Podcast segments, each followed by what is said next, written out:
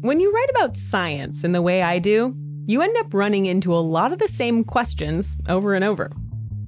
I like to think of them like jazz standards the familiar, tried and true pieces that you can riff on no matter where you are. Stuff like, why can you cool down spicy food by drinking milk? It's actually because a protein called casein in the milk breaks down the spicy capsaicin molecules. Or another question is if the universe is expanding, what's it expanding into? The answer is it's not expanding into anything. It's more of an expansion of the very fabric of space itself. I say this so I can tell you that one big one on the list is always, always why can't we do head transplants? I know the answer. Head transplants require reattaching the spinal cord, which is something we just can't do. They also require having not only a head, but an entire other body you can use for the transplant. I mean, it's hard enough for a patient to get a single kidney, right? I also know that we've tried. I've read quick anecdotes about Soviet scientists operating on dogs, an American doctor trying it on monkeys, and most recently, an Italian neuroscientist talking a big game about doing it with humans. He hasn't yet, and I, for one, don't really think he ever will. But those are just what I know about it. There's a lot nobody knows. We don't know how a person's perception might change with their head on a different body. We don't know how much of ourselves is in our brains and how much of it is everywhere else. And before you start to answer those questions, you've got to answer this one What even is the point of a head transplant? What possible situation would you find yourself in where that would be your best option? Well, today, we're going to explore that question with a story of that American doctor, the one with the monkeys. It just might convince you that a head transplant is a lot more valuable than it seems. I'm Ashley Hamer, and this is Taboo Science, the podcast that answers the questions you're not allowed to ask.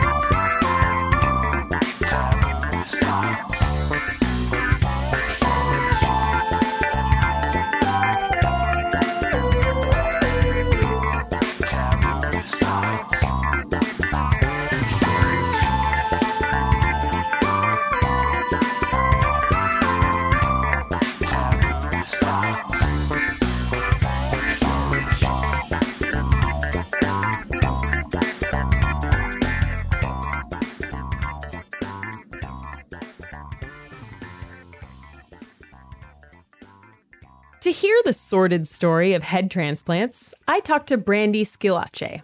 She just wrote a book about this doctor entitled Mr. Humble and Dr. Butcher A Monkey's Head, the Pope's Neuroscientist, and the Quest to Transplant the Soul. And the subject of the book kind of fell into her lap. It all started when I received a phone call from a friend. And I had written a book before on death and dying cross culturally, and I had done quite a bit of study on brain death. And I, I'd met a neurosurgeon who worked in trauma. And one day he called me out of the blue and he asked me to come down to his office because he had something interesting to show me. And when a neurologist says those kinds of things, you tend to, you know, I jumped at the chance. So I head down and he works at uh, this Case Western Reserve University and uh, University Hospitals in Cleveland. And I went to his office and he had uh, an old sort of shoebox and he puts it on his desk and he just kind of pushes it towards me, lets me open it up because, you know, he wouldn't want to spoil the surprise. And with some trepidation, I, I look inside and it's an old notebook. And I mean, really like tattered, well used, probably from the 1950s, brown cover, lots of graph paper. And as I'm flipping through it, it's got all sorts of notes in cramped handwriting. And it has words in it like mouse brain and isolated brain and EEG, you know, things like that. There's also little flecks of discoloration in the booklet which I was later informed was blood.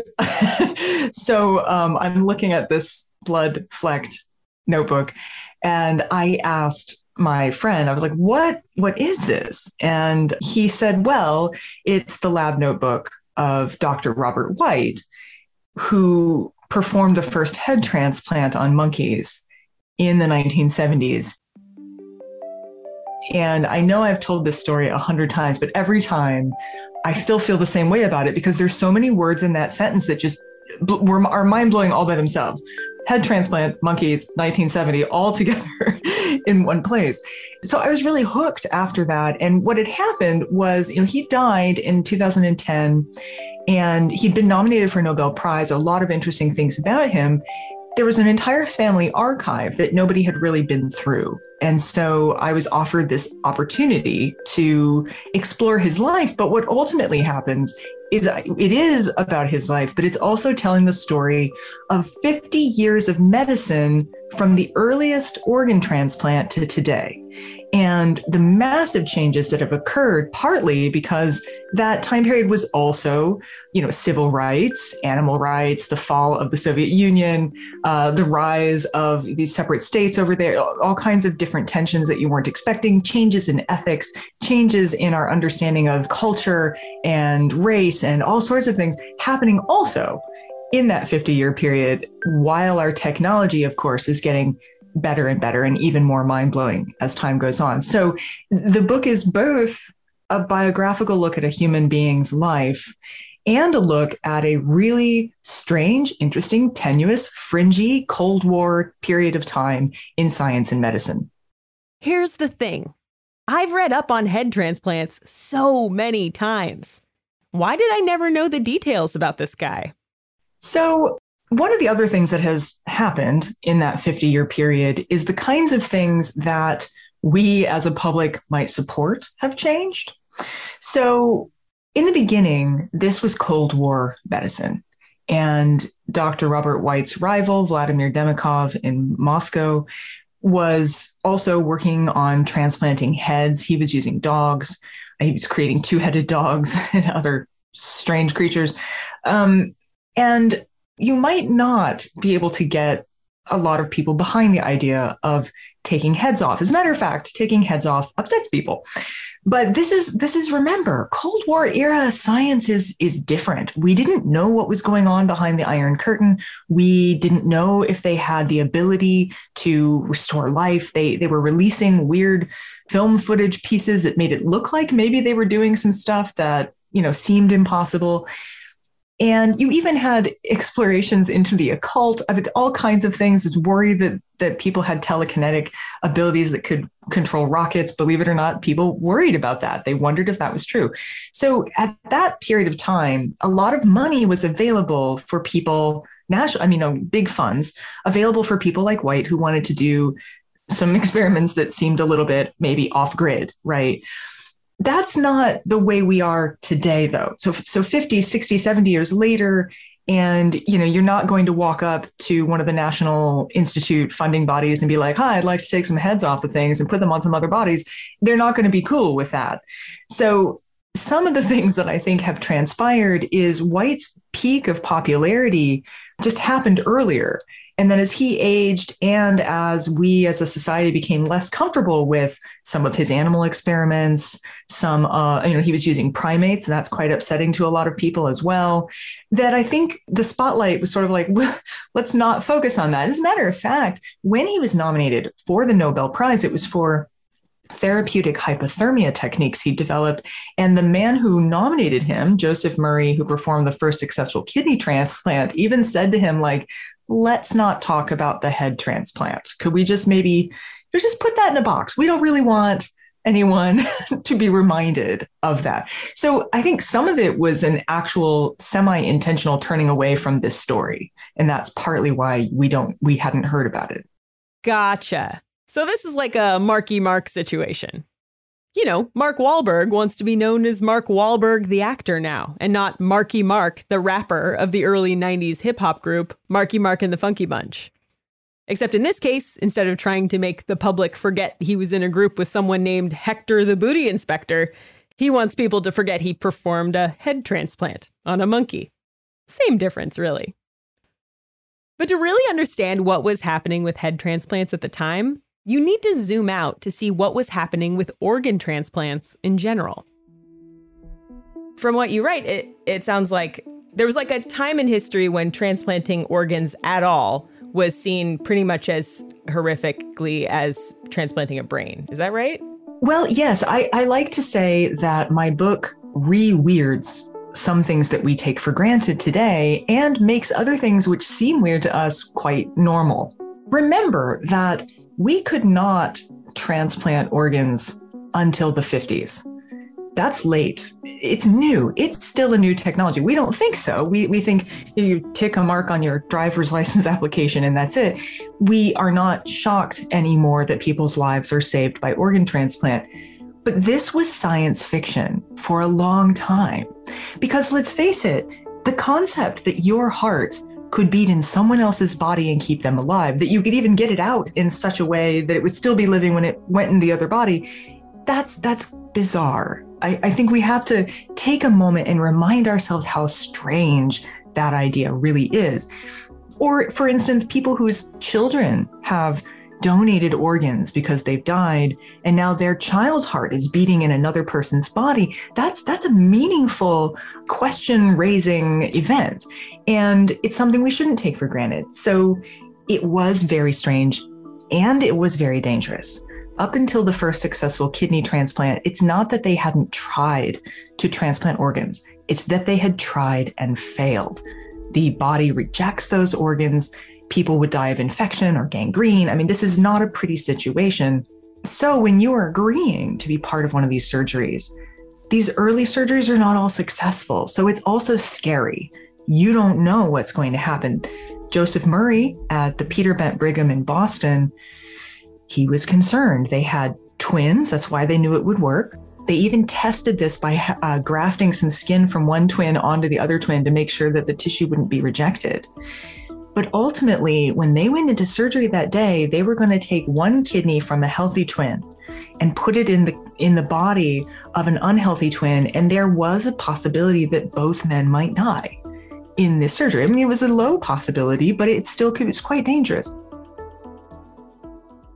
Organ rejection happens when a patient's immune system treats the new organ as an invader. And I mean, it kind of is. Your immune system is really good at telling the difference between your own cells and foreign cells, which is why it attacks bacteria and viruses that could make you sick and leaves your own organs alone. It makes that distinction based on antigens, which are cell molecules that can trigger an immune response. Your own antigens are A OK. Everyone else is suspect. So when an organ joins the party without the right antigens, the immune system puts up a defense which can sometimes kill the patient. The first drugs that could suppress the immune system and prevent organ rejection didn't come out until 1983. There was a long time when organ transplantation was incredibly dangerous. But while people were fretting about rejection with transplanted organs, nobody realized that the brain was different until Dr. White came around. You know how I just said that bodies will reject organs that don't belong there unless you use immunosuppressant drugs. That's not true of the brain. It turns out that brain tissue won't be rejected by the body.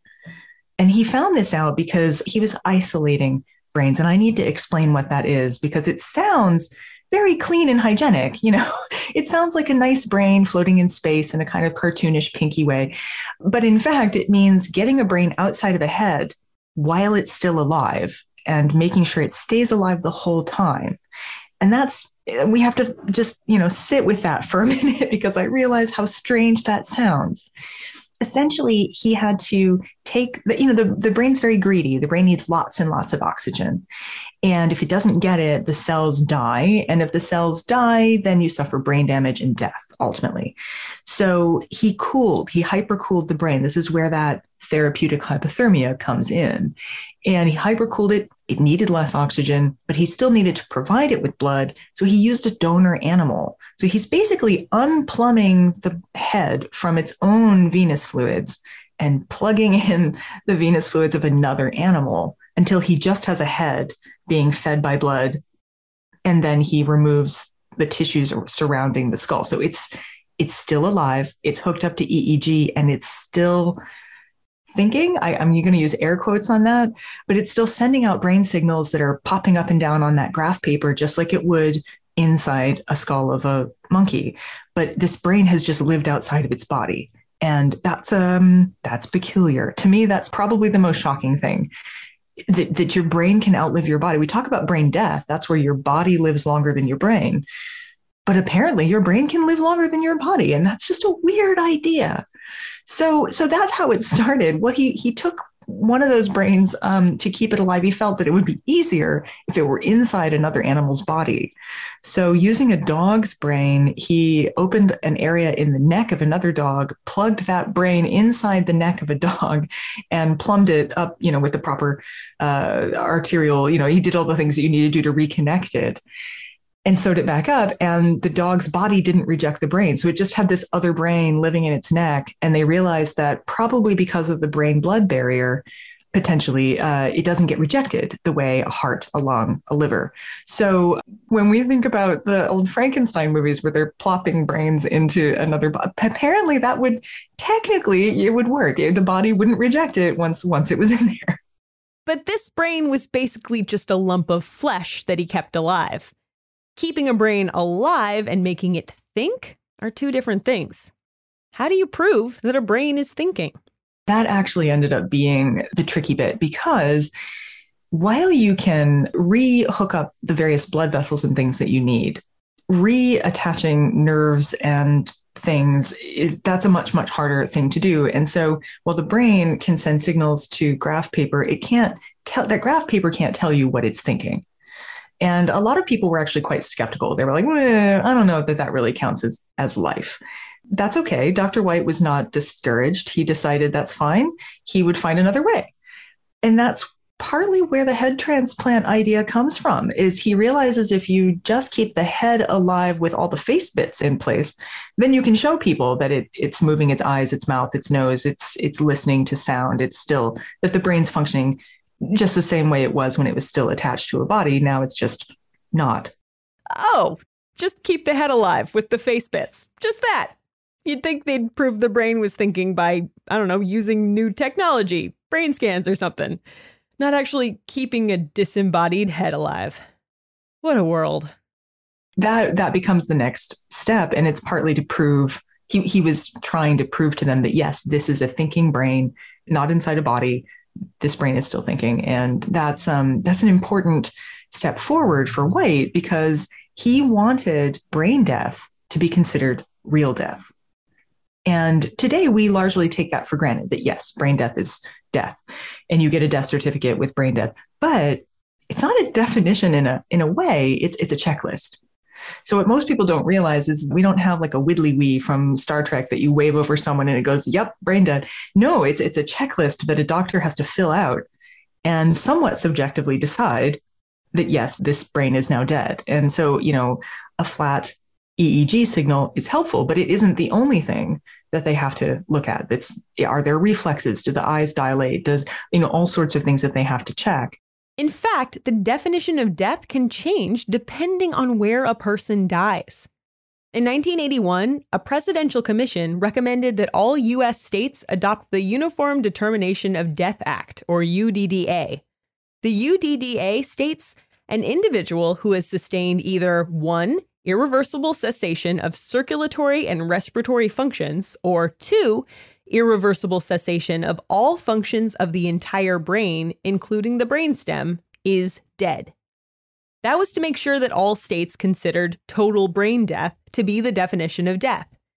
But Louisiana and Texas never adopted the total brain death clause in their hospital definitions of death.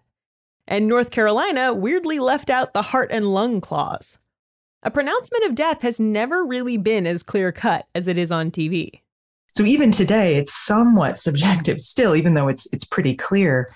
Think about what's happening in the 1950s and, and earlier when suddenly people are having to make these determinations and there's not the same kinds of techniques and history behind it that we have today. So suddenly people are going, well, I want to take this organ out of this person.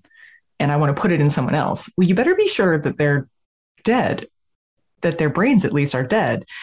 If you're wanting a beating heart donor, and that's what they called it, brain dead victims, they their hearts still beat because it's part of the autonomic system.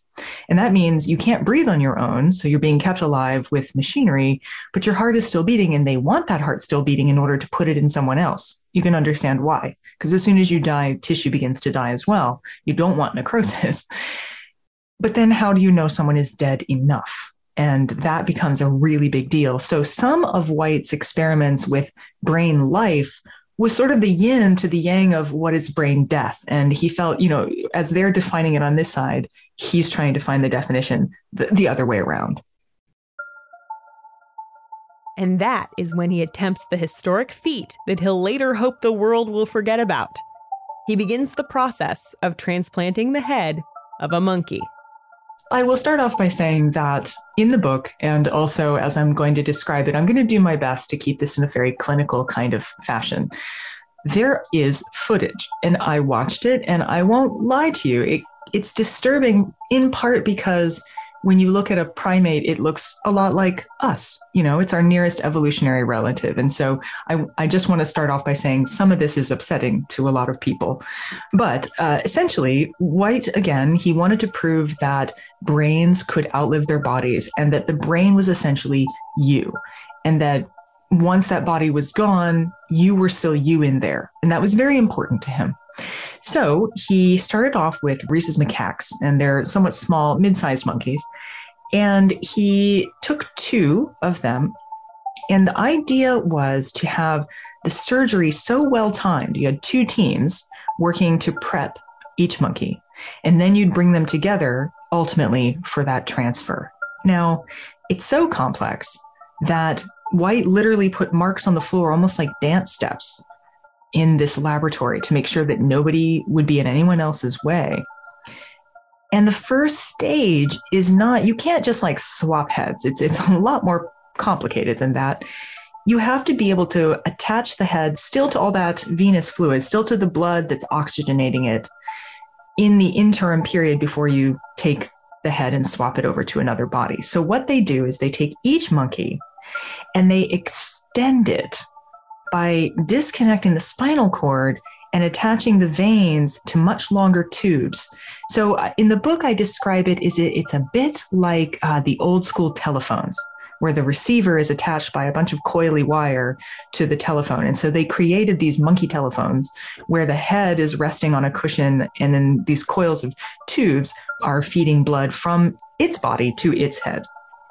So now, once they got to that point, they could bring both monkeys together in a single lab and begin the process of unplugging one and plugging it back into the other, unplugging and plugging until ultimately they had monkey A's head on monkey B's body. Then they shortened those tubes, reconnected the neck, sewed up the tissue, and waited. Over time, the beeps from the EEG machine that signaled that each monkey's brain was alive, in monkey B, they slowed to a stop, just as you'd expect from a brain stripped of all its fluids. Now, it's all up to Monkey A. Now, this has been hours. They start before dawn. It's late. People are sweat drenched in this lab with lots of dials. They have to have constant monitoring of the body processes of the monkey to make sure it's not going into shock, that the blood's still flowing, that it's the proper temperature. White literally built machines specifically for this with designs he's sort of based on a lemonade circulator. And he he had this big lab full of people watching all of this. Now he's smoking a pipe. He smokes a pipe constantly through these surgeries. So he's smoking a pipe. They're watching the clock you know white bald slightly chubby with his big black frame glasses and all of his mm-hmm. team surrounding him. And they're just watching this sleeping anesthetized monkey and they're waiting for a sign and suddenly one of his uh, one of the younger sort of aides doctors and nurses says oh i think i think i saw an eyelid flutter. And everyone gathers around and they wait. And slowly this monkey wakes up. Now it's not going to be the same. It's it's it's now paralyzed. So if you sever that spinal cord even though it's attached to a body even though that body's feeding the brain it can't move its limbs. So you can imagine it's confused. It doesn't really know what's going on. It's blinking. It's looking around. It sees dr white. It immediately tries to bite him. The monkeys did not like dr white. It tries to bite him. So this is a head. Remember this is a head that is being kept alive on a life support system that is another monkey's body and it is trying to bite. It's watching them walk around the room. It's attempting to make noise. It can hear sounds. They end up feeding it a grape. It eats. This is a monkey that is in for all intents and purposes still a living creature. Now is it the same as it was before?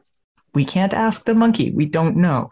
But for all intents and purposes white was able to prove that that brain inside that head its body had been thrown away was still alive and that is the breakthrough of that surgery. And there were a lot of people very, very unhappy that he was doing this to monkeys. And many people asked, what was the point of it? Like, why were you doing it at all? What, well, what was, I mean, like, the point was to, what was the point? well, he did have reasons for doing it, but the reasons are quite complex. So, for one thing, you have to understand that for White, White was Catholic. And White believed that the brain was the repository of the soul. So, to some degree, he felt he was performing a sort of soul transplant. He was proving that the self, the soul, the animating principle, what made you you, was inside the brain. And that was very meaningful to him. So, there, there's reasons within reasons for this. The other is, as I said, he was trying to prove that consciousness could survive the bodily death, which was like the other, the inverse of brain death. But there's another reason. It is very rare that surgery protocols are built around primates, using primates, unless you plan to perform that surgery on people. And when I tell this story, a lot of people say to me, well, but it's not like he was planning to transplant human heads, but he was. Part of the reason that he was doing this surgery was because he thought it would be a way of saving people's lives. And if that seems a bit hard to get your head around, sorry for the pun, it, it, it is because, of course, you're thinking, what kind of life would that be? I mean, think about it. You're paralyzed from the neck down, and you're not even in your own body. Brandy didn't see the point at first either. To begin with, I absolutely saw no point at all to doing a head transplant on human beings or probably anything else. I just didn't see the point. But through the course of research, I encountered someone named Craig Vetovitz. And Craig Vetovitz, he, he's since passed on, but in 1999, he sought Dr. White's help because Craig was tetraplegic. He had been in a diving accident as a young man and he'd lost the ability to use his arms and legs. He went into the hospital, you know, expecting therapy, only to discover that I don't want to say that people gave up on him, but in a way, they're just what they were like, well, you've got a really bad injury. There isn't much, you know, that we can do for you. So he ends up leaving the hospital and putting himself through his own rehabilitation program. He builds a specialized wheelchair for himself. He's very inventive and creative. He develops a sort of cast for his arm so that he can still write, even though he has almost no movement in his arms, but he has just enough shoulder movement that with this special device, he was able to write, sign his name. You know, he ultimately ends up living a quite full life. He's married, he has children, he owns his own business. But as with many tetraplegic patients, his organs had begun to fail. And unfortunately, also because he was paralyzed, he wasn't considered a good candidate. And for Craig, he felt that that was almost like the medical establishment was saying that disabled lives didn't matter as much as abled lives that his life was somehow not worth saving because he was paralyzed and he was really upset as as I think he had a right to be with that. Some of this I believe has changed now, but it, at the time he wasn't able to get on any lists for transplant. And they can be long lists. So he approached Dr. White after seeing White on television talking about transplants and he said, "I'm willing to be your first patient. I want to I want to live. I don't want my body to fail me."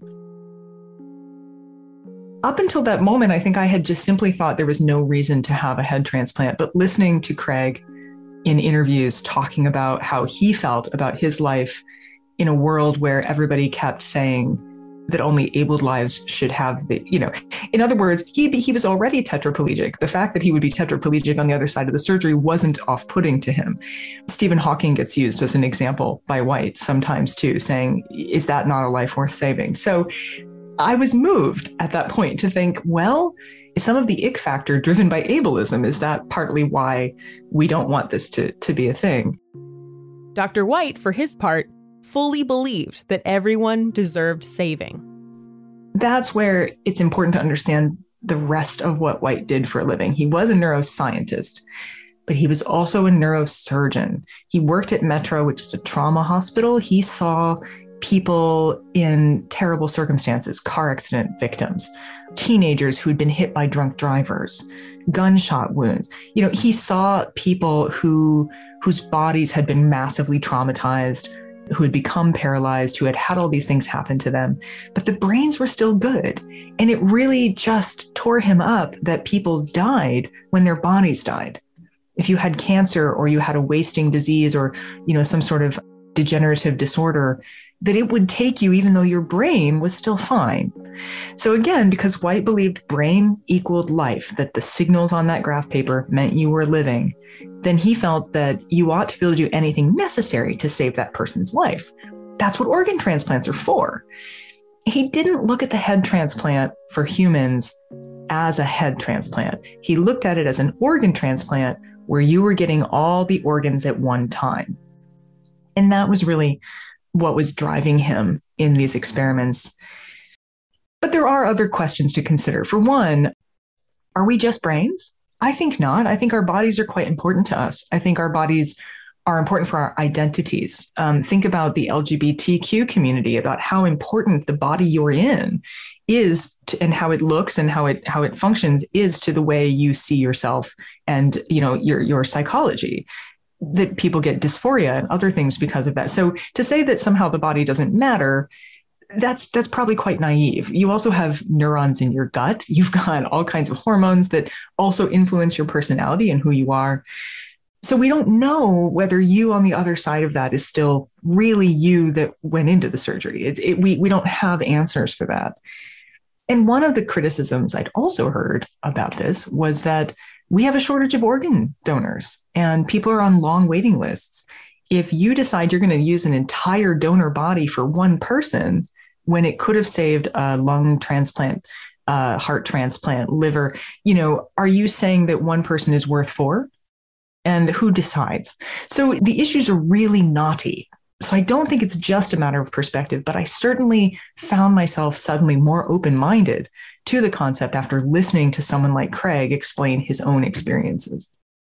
So, did Craig and Dr. White ever get to try out that human head transplant? They never did, but not for lack of trying. They couldn't gather the funds or get permission from a hospital to perform the procedure. Craig died in 2017, but he lived seven years longer than the doctor who planned to save his life. So clearly, there are good reasons to transplant a head, even if it will result in being paralyzed from the neck down. But could we ever get past that?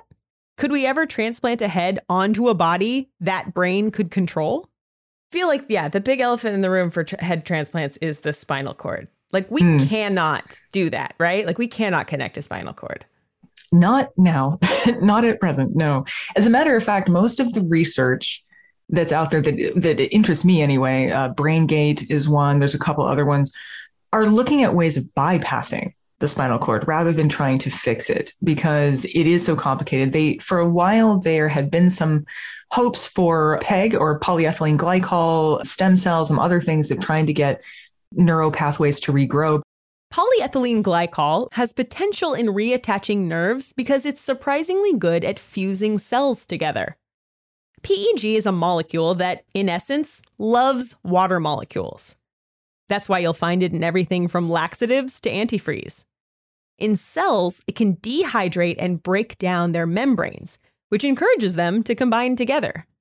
That's why it shows promise in spinal cord injuries.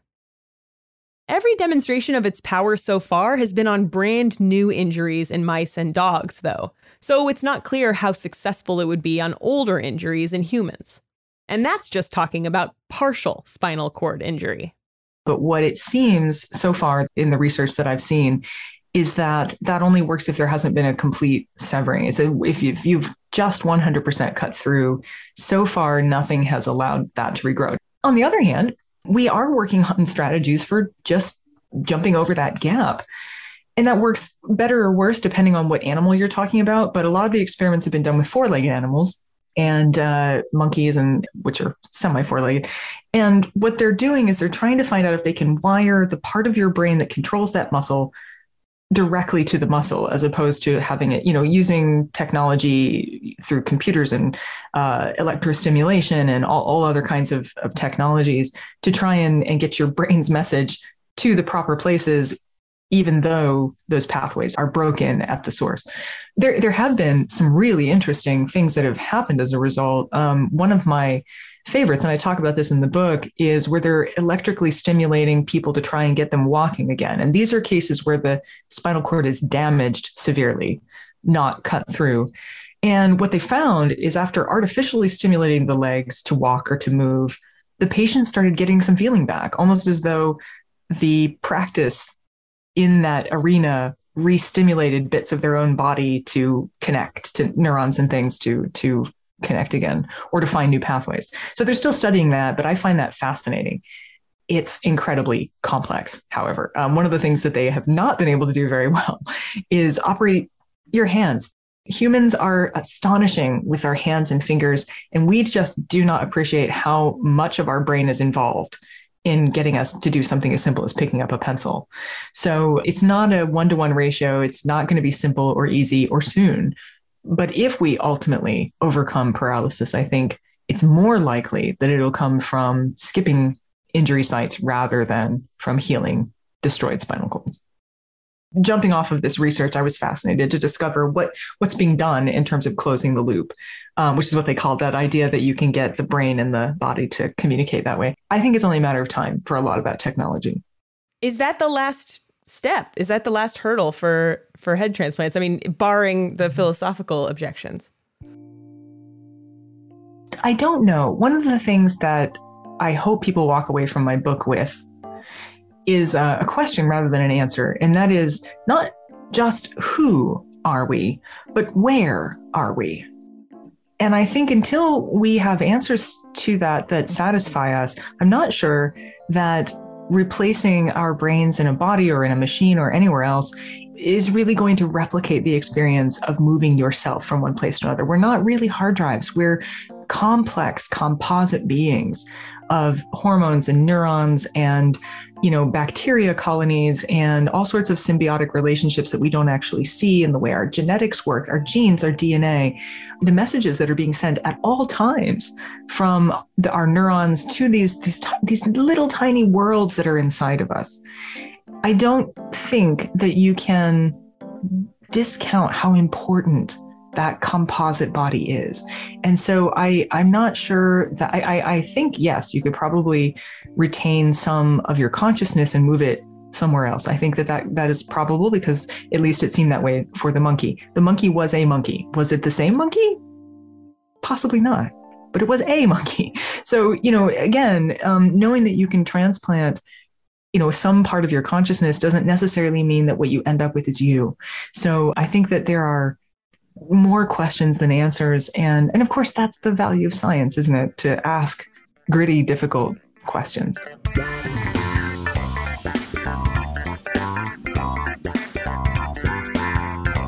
Thanks for listening. Taboo Science is written and produced by me, Ashley Hamer. The theme was by Danny Lapotka of DLC Music. Huge thanks to Dr. Brandy Schillace. You can find a link in the show notes to pick up her fantastic book, Mr. Humble and Dr. Butcher, A Monkey's Head, The Pope's Neuroscientist, and the Quest to Transplant the Soul. Brandy has also founded a virtual event series that should be of interest if you like this show. It's called The Peculiar Book Club and features talks with authors of books about weird history and strange science. You can find a link to that in the show notes too.